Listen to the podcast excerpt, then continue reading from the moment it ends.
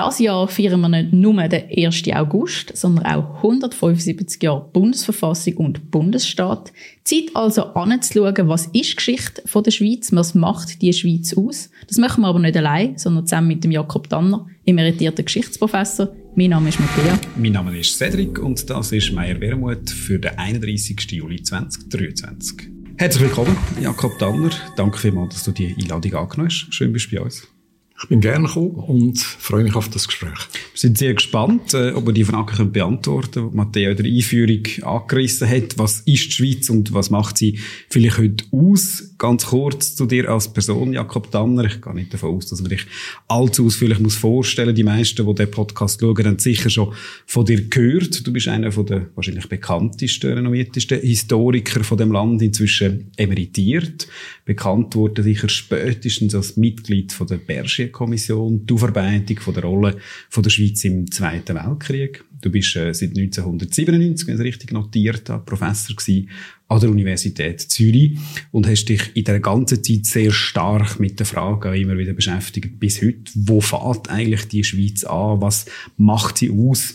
Was muss man daraus allenfalls auch verlieren, für die Gegenwart ziehen? Es ist uns eine Ehre, dass du heute Zeit gefunden hast. Herzlichen Dank. Ich würde vielleicht gerade mit einer Frage einsteigen, wo du als äh, Historiker sicher empört würdest äh, zurückweisen, nämlich die Frage, was ist das richtige Gründungsdatum an dem Vorabend vom 1. August äh, in, der, in der Schweiz? Ich habe mir fünf Daten, die es könnten sein, rausgeschrieben.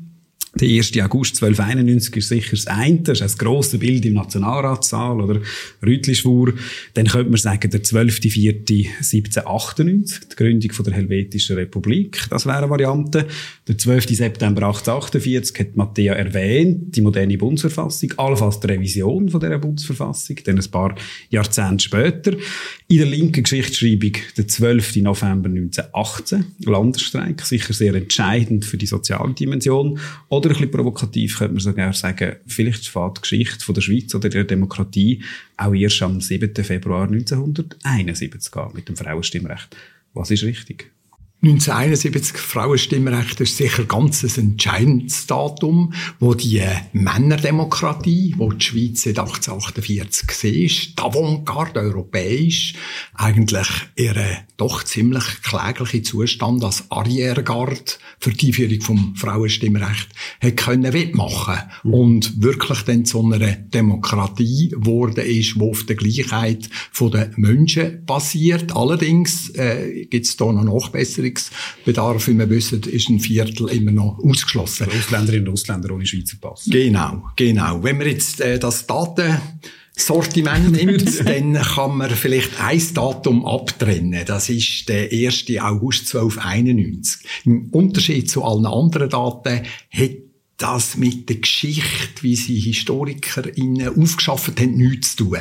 Das ist eine Retroprojektion aus dem 19. Jahrhundert. Man hat ja am 18. Jahrhundert den Bundesbrief gefunden und im ausgehenden 19. Jahrhundert, in einer Zeit von auffallenden Nationalismen, haben eigentlich alle Länder nationale Traditionen neu erfunden. Und die Schweiz ist dann auf die Idee gekommen, äh, am Anfang des August, ja, wir nehmen den 1. August und machen da eine riesige Vier, das ist 1891 in Bern gesehen, ist noch nicht gedacht als jährliche äh, Vier wichtig für, mhm. für äh, die Schweiz, aber immerhin einmal so ein Bewusstmachen. Also von daher äh, kommen wir. Interessant ist, dass ja die Linke immer den Rütli-Schwur ernst genommen hat und der ist natürlich auf 13.7 angesetzt gesehen, auf 8. November. Das musst du erklären vielleicht. Was ist das? Der Rütli-Schwur ist äh, seit dem Egidius Giudi, ein Historiker von der frühen Neuzeit, ist, äh, der hat das versucht zu datieren. Der hat mhm. irgendwo gesagt, es hätte hier so ein Bündnis gegeben und äh, wenn man jetzt alle Quellen zusammennimmt, dann kommt man auf den 8. November 1307. Und da hat man immer gefeiert. Zum Beispiel hat die Innerschweiz 1907 noch eine riesige Vier gemacht, 600 Jahre Rütlischwur. Ah, wirklich? Ja, also die haben die Tradition immer noch ernst genommen. Und beim Telldenkmal steht nicht von 1291, sondern 1307. Das ist ihr Datum gewesen. Also hat man eigentlich gesagt, jetzt kommen da die ein bisschen vereinfacht gesagt, Zürcher Anwälte und, und, und, und da die Historiker, die papiergläubigen Historiker, müssen jetzt unbedingt ein papieriges Dokument haben, wo man kann dem Schwur entgegensetzen und das ist dann 1291. Das ist eigentlich eine Mystifizierung von der eigenen Geschichte von Anfang an gesehen, eine hoch umstrittene Formel, wo auch die ganze andere Geschichte, wo durch die andere, anderen Daten, die du jetzt genannt hast, wie, äh, die will zudecken. Tatsächlich ist der Beginn von der modernen Schweiz anzusetzen auf die Helvetische Republik. Das ist nicht schön gesehen. Die ist auf dem Bajonett von der französischen Armee errichtet worden. Es hat aber auch enorme Reformkräfte von unten in der Schweiz gegeben, die wollen ausbrechen aus ja, dem alten Tagsatzungsregime mit Untertanengebiet, mit äh, auch, auch äh, eigentlich feudalen Herrschaftsverhältnis durchaus in einem, in einem, in einem Land, wo äh, mit einer Demokratie nicht zu vergleichen ist, wenn man heutige Maßstäbe äh, zugrunde legt. Und das ist, man einfach schnell sagen, also ein Überfall von der französischen Armee gewesen, aber auch echt von 0 auf 100 die Installierung von einer Art Republik oder von einer Seerrepublik. Genau, es ist ein Einheitsstaat nach, der, nach dem Vorbild von der französischen Direktorialverfassung von 1795. Wir haben gefunden, jetzt machen wir aus der Schweiz etwa das, was wir schon haben. Und äh, das hat natürlich überhaupt nicht gepasst. Es hat aber in verschiedenen Kantonen Bewegungen von unten gegeben. Die haben vor allem die Feudallast abschaffen. Also, also die Bauern müssen äh, sozusagen Abgaben äh, leisten. Die Bauern haben das Land selber wollen. Es hat Kämpfe um Recht gegeben. Auch Frauen haben sich daran beteiligt. Es ist also eigentlich eine äh, ganz spannende, von verschiedenen Konfliktachsen überlagerte Phase gesehen, wo dann über Rebellionen in der Innerschweiz, Staatsstreich und äh, heftigste Auseinandersetzungen zu einem Einschreiten von Napoleon 1803 geführt hat, wo dann äh, Medi Mediationsverfassung eingeführt hat und da gerade noch ein bisschen die Schweiz amputiert hat, indem es Wallis und Neuburg äh, Burg und, und, und Genf dann zu Frankreich einmal gegangen ist, vorübergehend. Gut, da haben wir, da haben wir einen sehr schwierigen Auftakt. Jetzt kommen wir zu 48. 48 ist dann tatsächlich der große Durchbruch zu einer modernen Demokratie, zu einem Verfassungsstaat. Und was würdest du da, was sind so die Eckpunkte für das?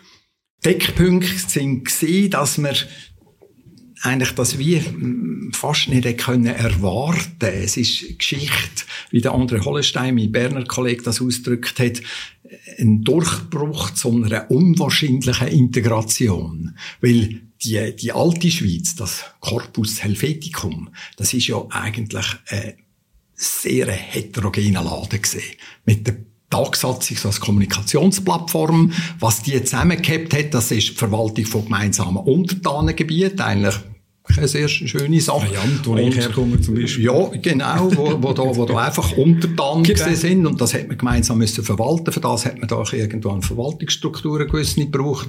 Und dann hat man die Solldienst gehabt.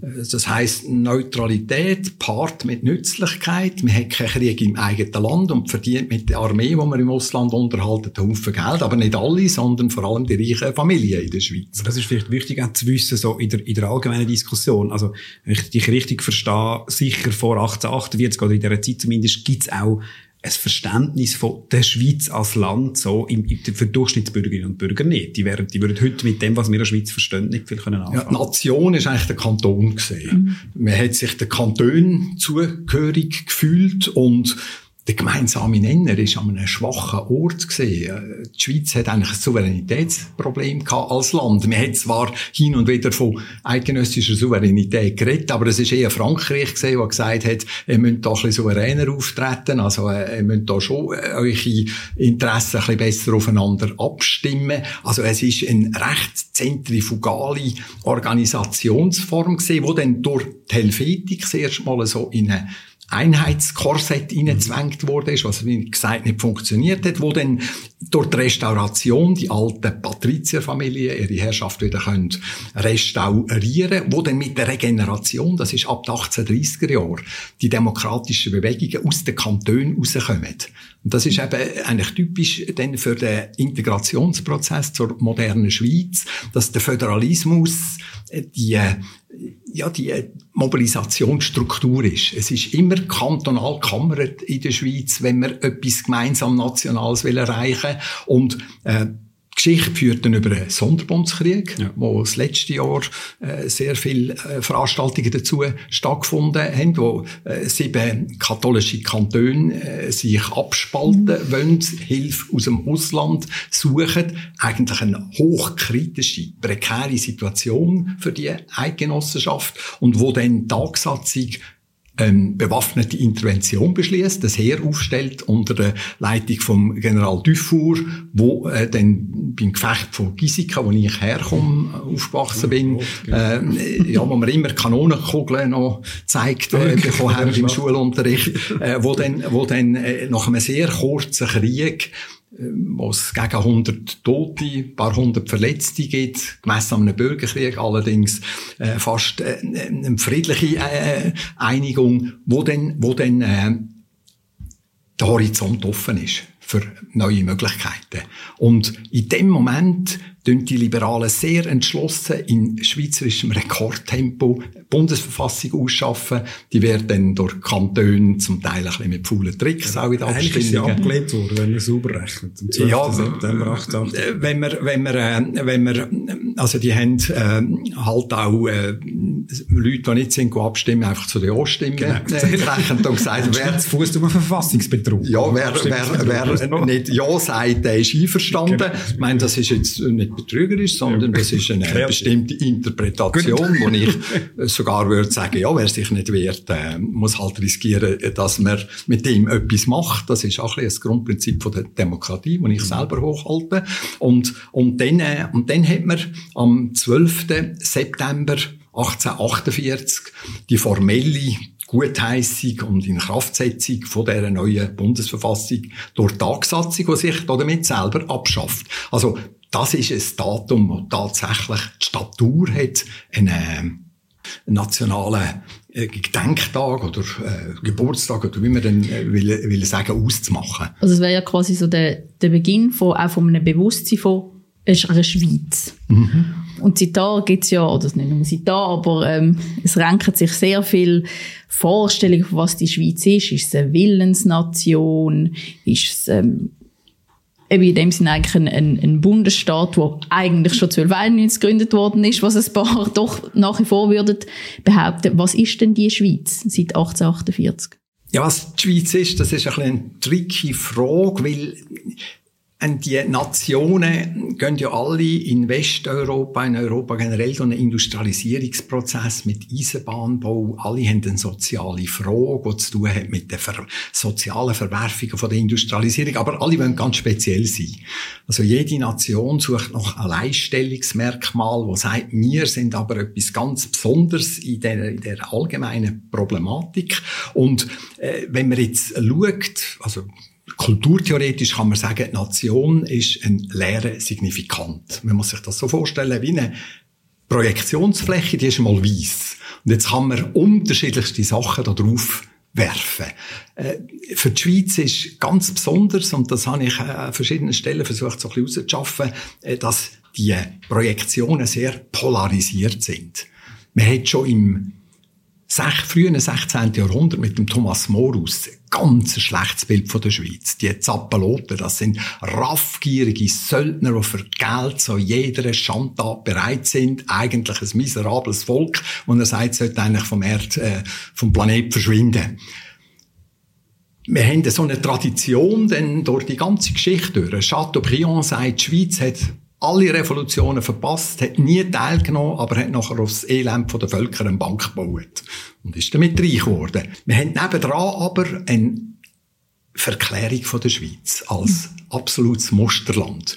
Zum Beispiel äh, der Grimmelshausen nach äh, 30-jährigen Krieg, Mitte äh, vom, vom 17. Jahrhundert, sagt, die Schweiz, die Eidgenossenschaft ist ein irdisches Paradies. Stellt euch vor, da können Hühner vor den Höfen rumlaufen und sie werden nicht gestohlen. Es herrscht Rechtssicherheit. Es ist einfach das, was sich alle vorstellen, das haben die Schweizer schon. Mhm. Also hat man bis heute eigentlich so eine Polarisierung vom Musterland bis hin zu Schurkenstaat. Also jedem James Bond Film hat der Schurke irgendwo noch ein Konto in der Schweiz. Darunter macht man es nicht. Äh, wir haben äh, eine Rhetorik vom Gangsterkapitalismus, wo im Finanzplatz äh, sein Hort hat, äh, britische äh, wichtige Politiker reden von den Gnomen von Zürich, wo da irgendeine Unterwelt bearbeitet, also äh, so Projektionen, wo äh, das Land äh, doch eigentlich in eine, in eine ziemliche Schatten stellen. Und nebendran hat man die selbstbewusste, sendungsbewusste Schweiz, die sich mit der Bundesverfassung ja auch im Machtschutz Gottes direkt unterstellt, im Namen Gottes des Allmächtigen. Also da ist ziemlich ein strotzend Selbstbewusstsein äh, drinnen und, und die, die Polarisierung, die muss man sich immer vor Augen halten, wenn man, wenn man äh, darüber redet, was ist, was ist die Schweiz, oder? Jetzt, äh, für einen Bundesrat von 1988 ist die Schweiz zum Beispiel eine Armee gesehen. In der Bundesratsbotschaft hat er geschrieben, die Schweiz hat keine Armee, sie ist eine Armee. Das ist genau. sozusagen eine, maximale militaristische Definition von der Schweiz. Man kann aber auch sagen, äh, und das würde jetzt ein äh, Sozialhistoriker so angehen, ein Territorium von 41.000 Quadratkilometern mit heute 9 Millionen Menschen, die da leben, die äh, innerhalb von bestimmten Institutionen, wo ein Viertel ausschließt vom von der politischen Mitbestimmung so organisiert ist, wo äh, ein relativ höchst materielles einen höheren materiellen Lebensstandard genießt. Also man kann das einmal ganz anders anfangen beschreiben. Und dann kommt man vielleicht auf die relevanten Fragen, ja, wieso hat es die Schweiz geschafft, wirtschaftlich äh, pro Kopf, äh, wenn man es pro Kopf Einkommen nimmt, im 20. Jahrhundert häufig an der Spitze von allen Ländern zu sein? Ist das, weil wir so clevere Banker haben? Oder haben wir vielleicht einfach eine sehr gut ausgebildete Industriearbeiterinnenschaft, wo äh, mit Manpower das Land stark gemacht hat? Also da kommt man auf die,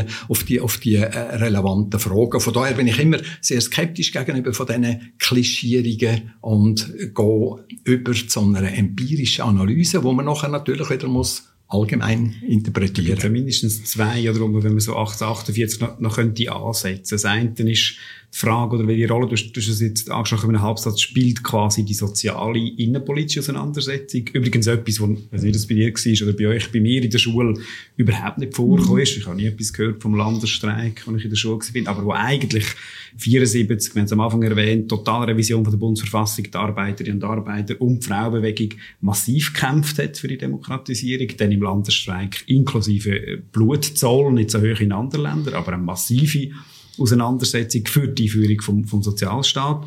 Und andererseits auch dort, was du angesprochen hast, so ein bisschen der Verdacht, wo ja, also der Verdacht, sagen wir, der Vorwurf, bis heute da ist, eine Trittbrettfahrerin auf einem kolonialen Europa, wo quasi einfach die Bank war von der Ausbeutung von der, von der dritten Welt. Wo, ist das Spannungsverhältnis irgendwie etwas, wo in das reinpasst, was du erzählst? Ja, es ist ein Doppelspannungsverhältnis, ein innenpolitisches und ein anderes, das zu tun hat mit der doch beträchtlich grossen Volkswirtschaft, die die Schweiz hat.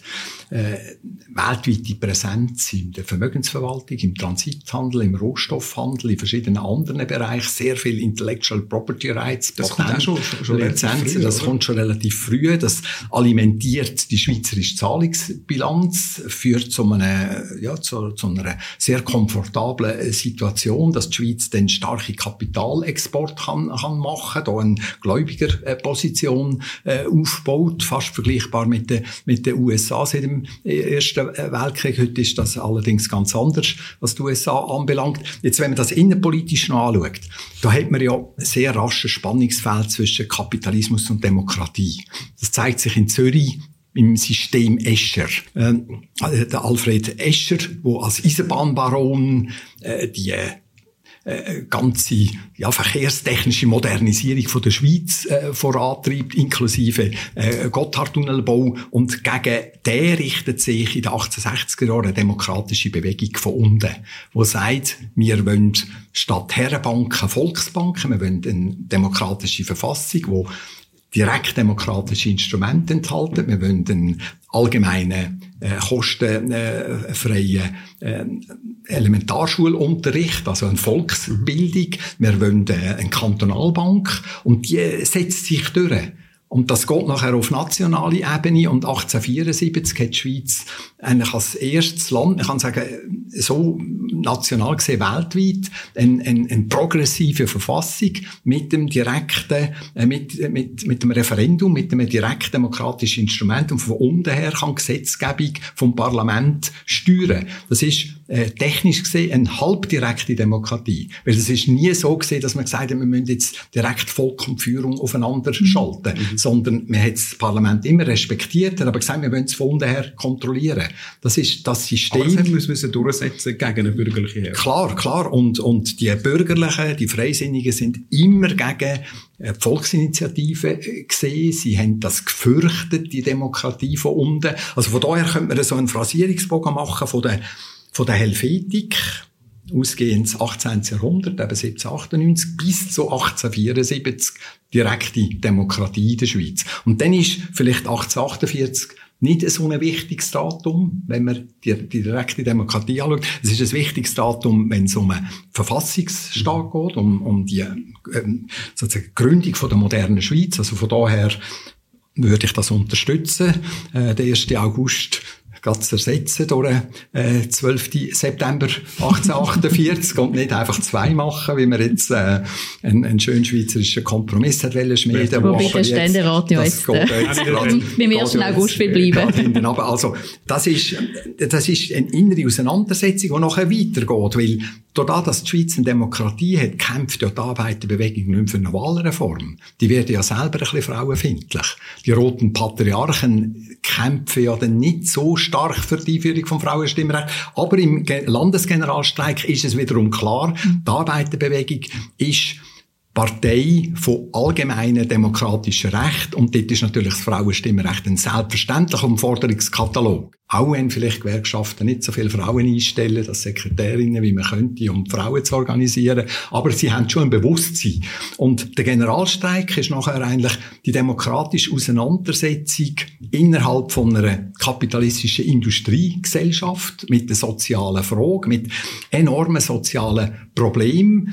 Es ist nur zu verstehen aus der Situation vom Ersten Weltkrieg heraus, wo sich halt die Kämpfe auch zuspitzen. Und ich würde sagen, der Landesstreik ist ein demokratisches Ereignis gewesen. Und ich würde auch sagen, es ist richtig gesehen, äh, die Auseinandersetzung, die durch eine militärische Provokation äh, ausgelöst worden ist, in dem Moment abzubrechen.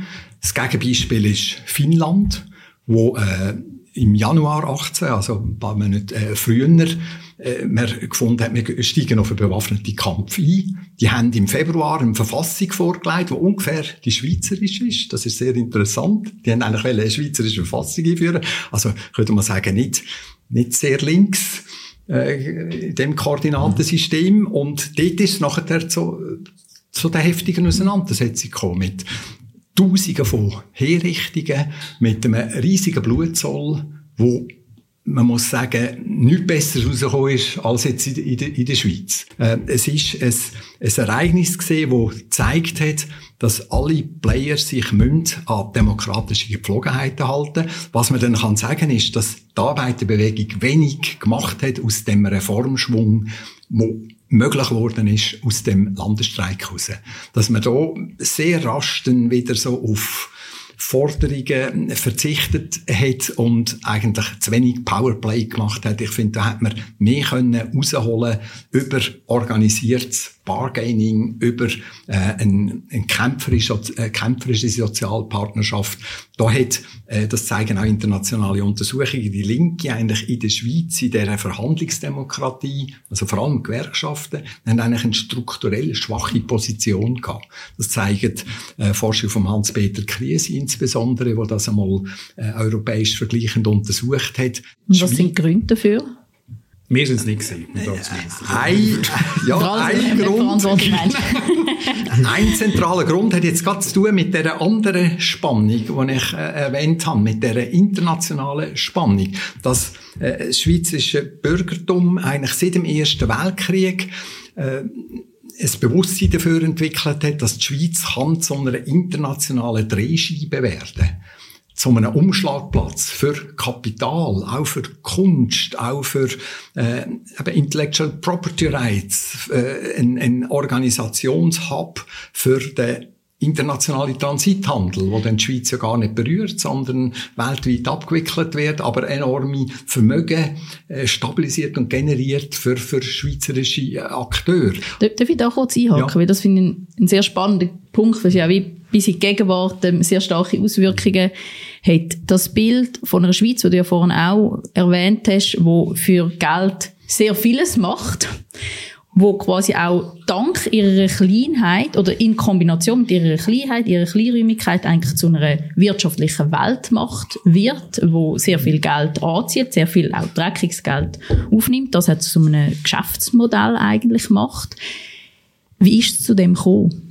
Oder welche Faktoren sind relevant für das? Ja, das ist ein nationales Geschäftsmodell geworden mit dem Ersten Weltkrieg, hat sich aber schon vorher äh, eigentlich angebahnt. Es ist ein Kolonialismus ohne Kolonien. Da muss man vielleicht sehen, dass noch Mitte 1880er Jahre der erste Arbeitervertreter, der Friedrich Salomon Vögelin, äh, Professor an der Uni Zürich, der für die Radikaldemokraten im Nationalrat war, gesagt hat, wir brauchen eine Kolonie. Also wir haben da so viele Schweizer, die auswandern und die armen Schweizer, wo kommen sie denn nie, oder? Sie müssen sich immer den anderen anschließen. Wir müssen ihnen irgendwo ein Vaterland auch im Ausland bereitstellen und da sind es einfach die Liberalen, der Neumann Ho, der, der äh, damalige Außenminister, der einfach sagt, er hat das Gefühl, äh, dass weltweiten Erfolg im Handel haben nichts mit Patriotismus zu, da ging es um Preise. Was wahrscheinlich stimmt, ja. Ja, was, äh, ein, ein, äh, ein, ein, nein, ich würde, ich würde sagen, hat er, hat er, hat er den starken Punkt auf seiner Seite gehabt, ja.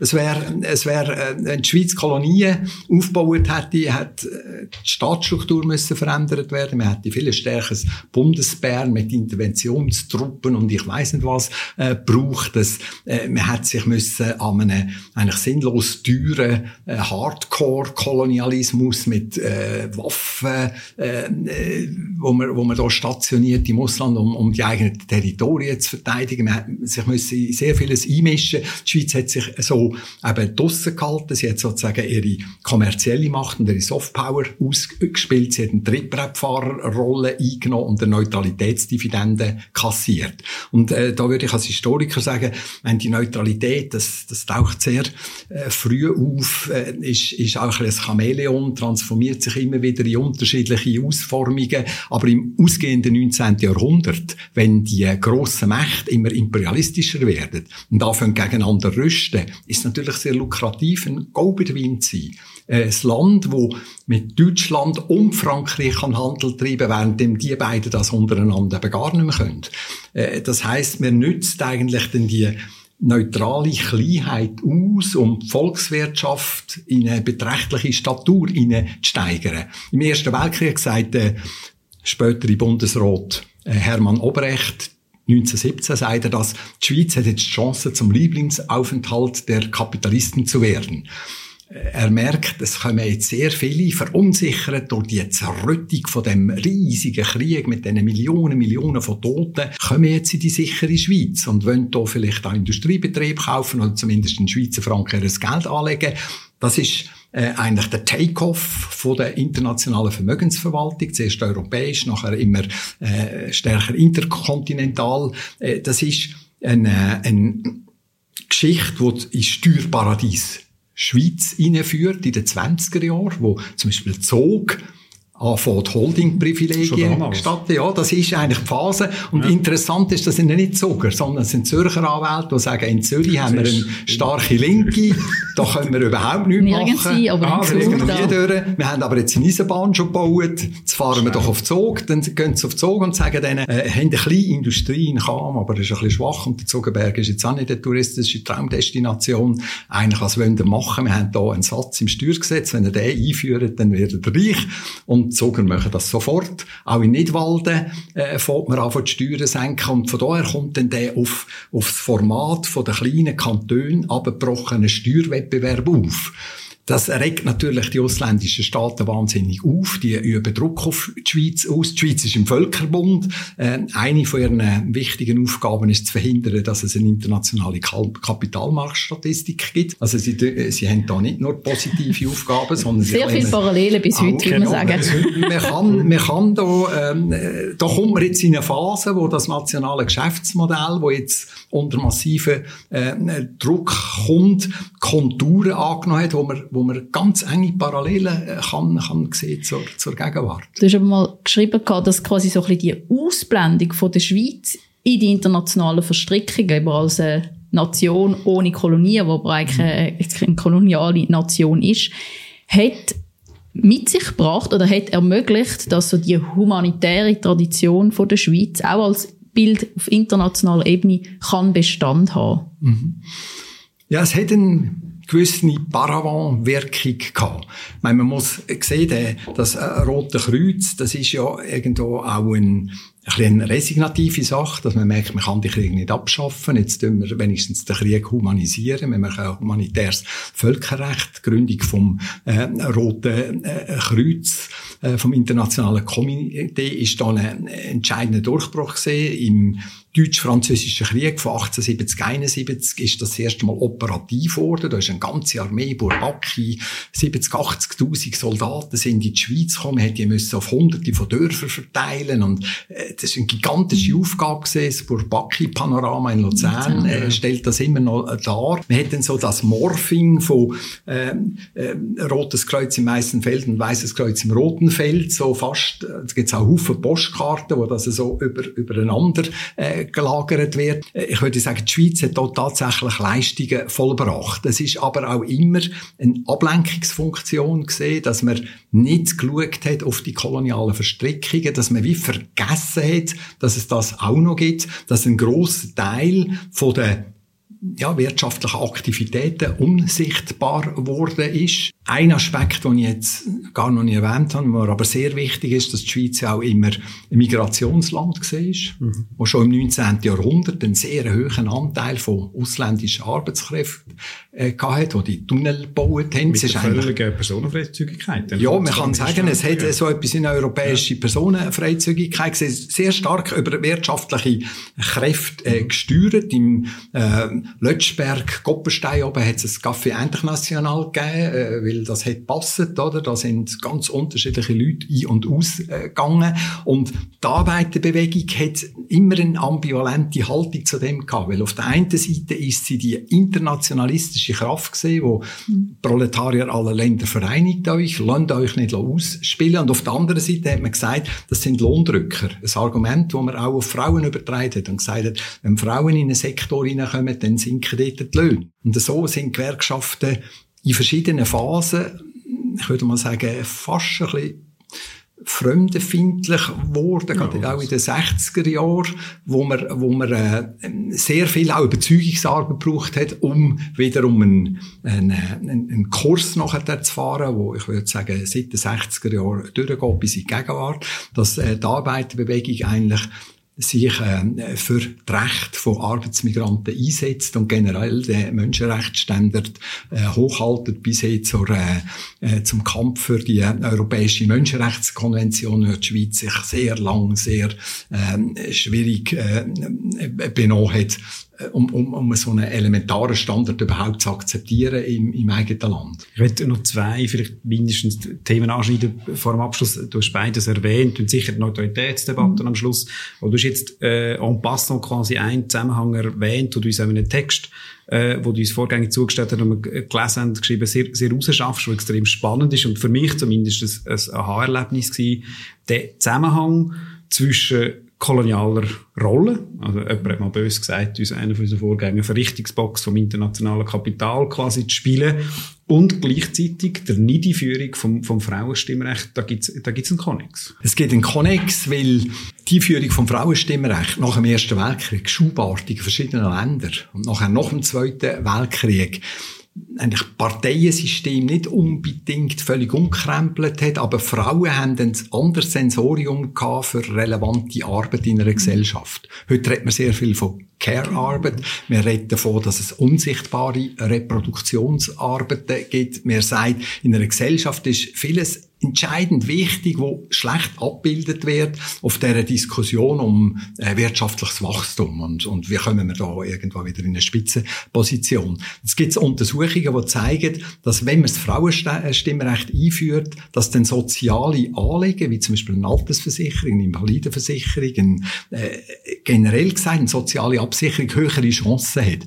Und die wahnsinnige Energie, mit der Schweizer Bürgertum gegen das Frauenstimmrecht gesehen mit Teppenklopferplakat, mit äh, Blaustummplakat, ja, genau. also, äh, absolut diskriminierende Ikonografien, wo man sich fragt, was hinten die Männer im Kopf geht, dann ist es nicht zuletzt auch darum gegangen, zu verhindern, dass man in der Schweiz seit der Zwischenkriegszeit eine Demokratie aufbaut, wo eine allgemeine Altersversicherung, Sozialversicherung auf breiter Linie einführt und äh, man hat eigentlich wollen, die Steuern niedrig halten. Und das sieht man durchwegs, dass man gemerkt hat, wir holen sehr viel ausländisches Steuersubstrat in unser Land hinein, wenn wir, wenn wir ein politisches System haben, das sozusagen patriarchal ist. Weil äh, die Patriarchen, die wissen, all die Arbeit, die sonst der Staat muss finanzieren, das machen Frauen daheim, das sind unsere Backoffices,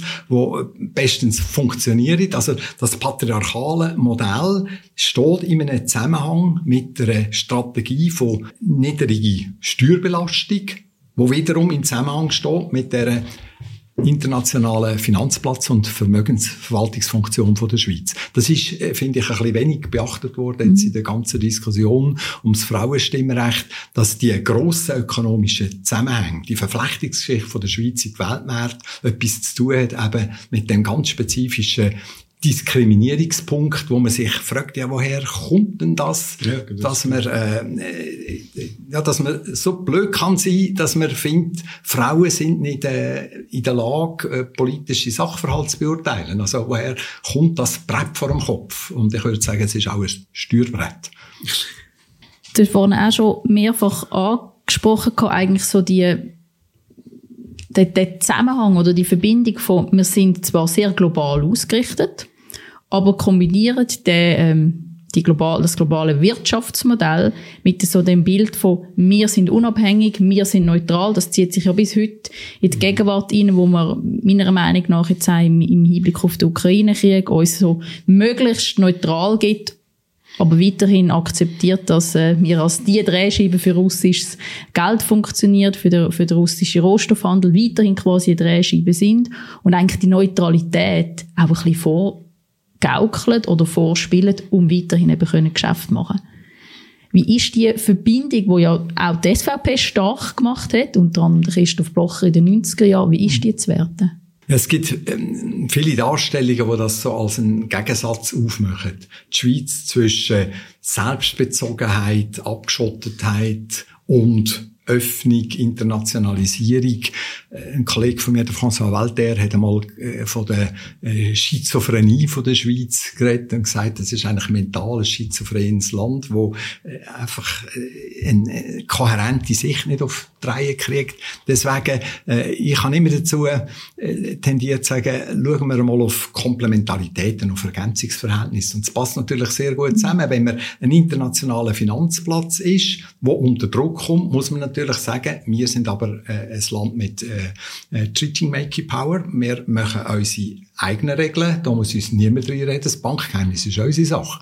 Es äh, ist zwar international wirksam, aber wir machen es, wir hüten es. Und äh, das Ausland wird sich zentral ausbeissen, äh, wie der Hans äh, Merz, genau äh, Hans Merz dann noch, noch, noch verkünden, kurz bevor er es nicht mehr können halten und uns halt kläglich eingebrochen ist, oder? Was auch so ein Politikmodell ist in, in der Schweiz. Und man kann äh, eine andere äh, Ergänzung sehen da drin, dass, äh, wie du das gerade erwähnt hast, man dann bei der äh, Neutralität jetzt äh, so um Weitergabe von schon mal exportierten Waffen redet und eigentlich, dass die Schweiz äh, für die russischen Oligarchen ganz ein entscheidender Standort ist und dass da nicht ein paar Prozent, sondern der größte Teil von diesen Transaktionen über die Schweiz laufen, das wird dann so ein bisschen an, an den Rand gedrängt.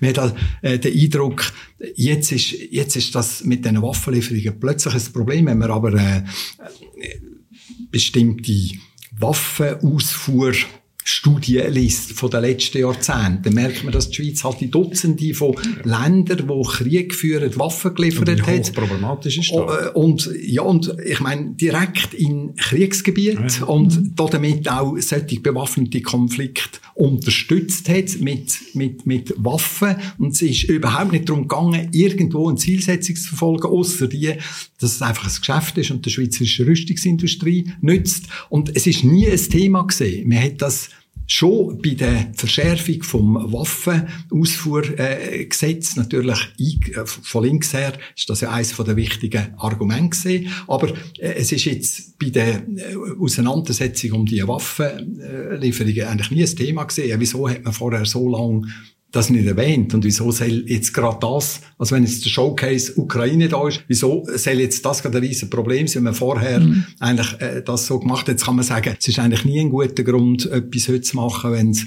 früher auch falsch war. Aber äh, heute hat man eben ganz, eine ganz andere, viel bessere Begründung für die äh, Weitergabe äh, von diesen von diesen Waffen. Was man, äh, um nochmal den Punkt aufzugreifen, von der äh, humanitären Hilfe der Schweiz auch sieht, wenn man die Zahlen nimmt, dann ist die Schweiz, gerade was die Ukraine anbelangt, an einer Schlussposition. Ja, äh, auch pro Kopf von der Bevölkerung. Also nicht nur, weil sie ein kleines Land ist, sondern sie geht viel, viel weniger aus als andere Länder. Und dort, finde ich, muss man dann schon die Frage stellen, ja, was ist da der Blendeffekt mhm. von einer Ideologie, wenn es es ermöglicht, eigentlich darüber hinweg zu sehen, dass das, wo man sagt, man macht so krass dann nicht macht. Also dann äh, würde ich sagen, das ist eine Definition von einer Ideologie, dass sie eigentlich Handlungs äh, Zusammenhang abtrennt von einer bestimmten Rhetorik. Das würde man jetzt machen, das sieht man. Und, und nebendran kann man dann, kann man dann machen, was man Weg will. Äh, das geht heute, würde ich sagen, immer schlechter. Die internationalen Organisationen setzen da Druck auf. Zum Beispiel, äh, wenn die Schweiz kein Eigentumsregister hat für äh, die äh, Gesellschaften, mhm. die in der Schweiz domiziliert sind, dann ist die OECD nicht mehr unbedingt bereit, das zu akzeptieren. Wenn die Schweiz das einzige Land ist, wo das nicht macht, kommt sie unter Druck und sie wird, da kommt eigentlich, sie verliert auch eine Souveränität. Also ich finde, das ist ein Souveränitätsverlust, der sich in verschiedener Hinsicht zeigt, wenn sie, wenn sie nichts macht und nachher durch ausländischen Druck plötzlich irgendwo zu einer Lösung muss schreiten, wo man vielleicht besser hätte können ausgestalten, durchaus auch im progressiven Sinn, weil die OECD ist nicht eine progressive Organisation. Aber ich würde da Thesen aufstellen, da spielt natürlich oder da hilft natürlich so das Selbstverständnis und also das kultivierte Selbstverständnis von der Schweiz als wir widersetzen uns à la Wilhelm Tell, quasi der Obrigkeit. Wir tun uns wehren gegen Kräfte von außen, obwohl sie am Schluss eigentlich einfach darum geht, den Freund, Freund sichern. Der Schiller hat den in seinem Stück Wilhelm Tell 1804 auf den Punkt gebracht. Wir haben eigentlich zwei Handlungsmodelle. Das eine ist der Tell. Der Starke ist am mächtigsten allein. Und dann hat das Rütli, die Schwachen sind gemeinsam stark. Sie müssen sich zusammentun, sich helfen, einen Eid schwören. Jetzt kann man sagen, die Schweiz macht ein bisschen stark auf Wilhelm Tell und die EU macht aber eigentlich ein bisschen auf Rütli, oder? Und ich finde, wir müssen noch enger zusammenhaben, dann können wir da in der Weltauseinandersetzung besser bestehen. Das zeigt der Mythos an und für sich. ist eine hochkomplexe mhm. Erzählung, wo in einer Gesellschaft Zugang zu Handlungsmöglichkeiten erschließt. Was in der Schweiz aber passiert, das ist ein, eigentlich Verdummung vom Mythos. Wir setzen das Rütli und den Teil in eins, obwohl es eigentlich ganz das Gegenteil ist. Wir tun das Gleiche, wir haben den Teil abonniert und können sagen, was der ist. Die ganze linke Tradition vom Tell, es hat ja mal eine Zeitschrift gegeben, Tell, wenn man 68er transparent anschaut, 1968, das ist neben Ho Chi Minh der Tell, äh, das ist ja auch eine Rebellionsfigur gesehen, eine Figur, die sich äh, auflehnt von unten. Ich meine, der Tell ist so deutlich offen wie die Schweiz selber mhm. und äh, das müsste die, Linke vielleicht noch besser realisieren.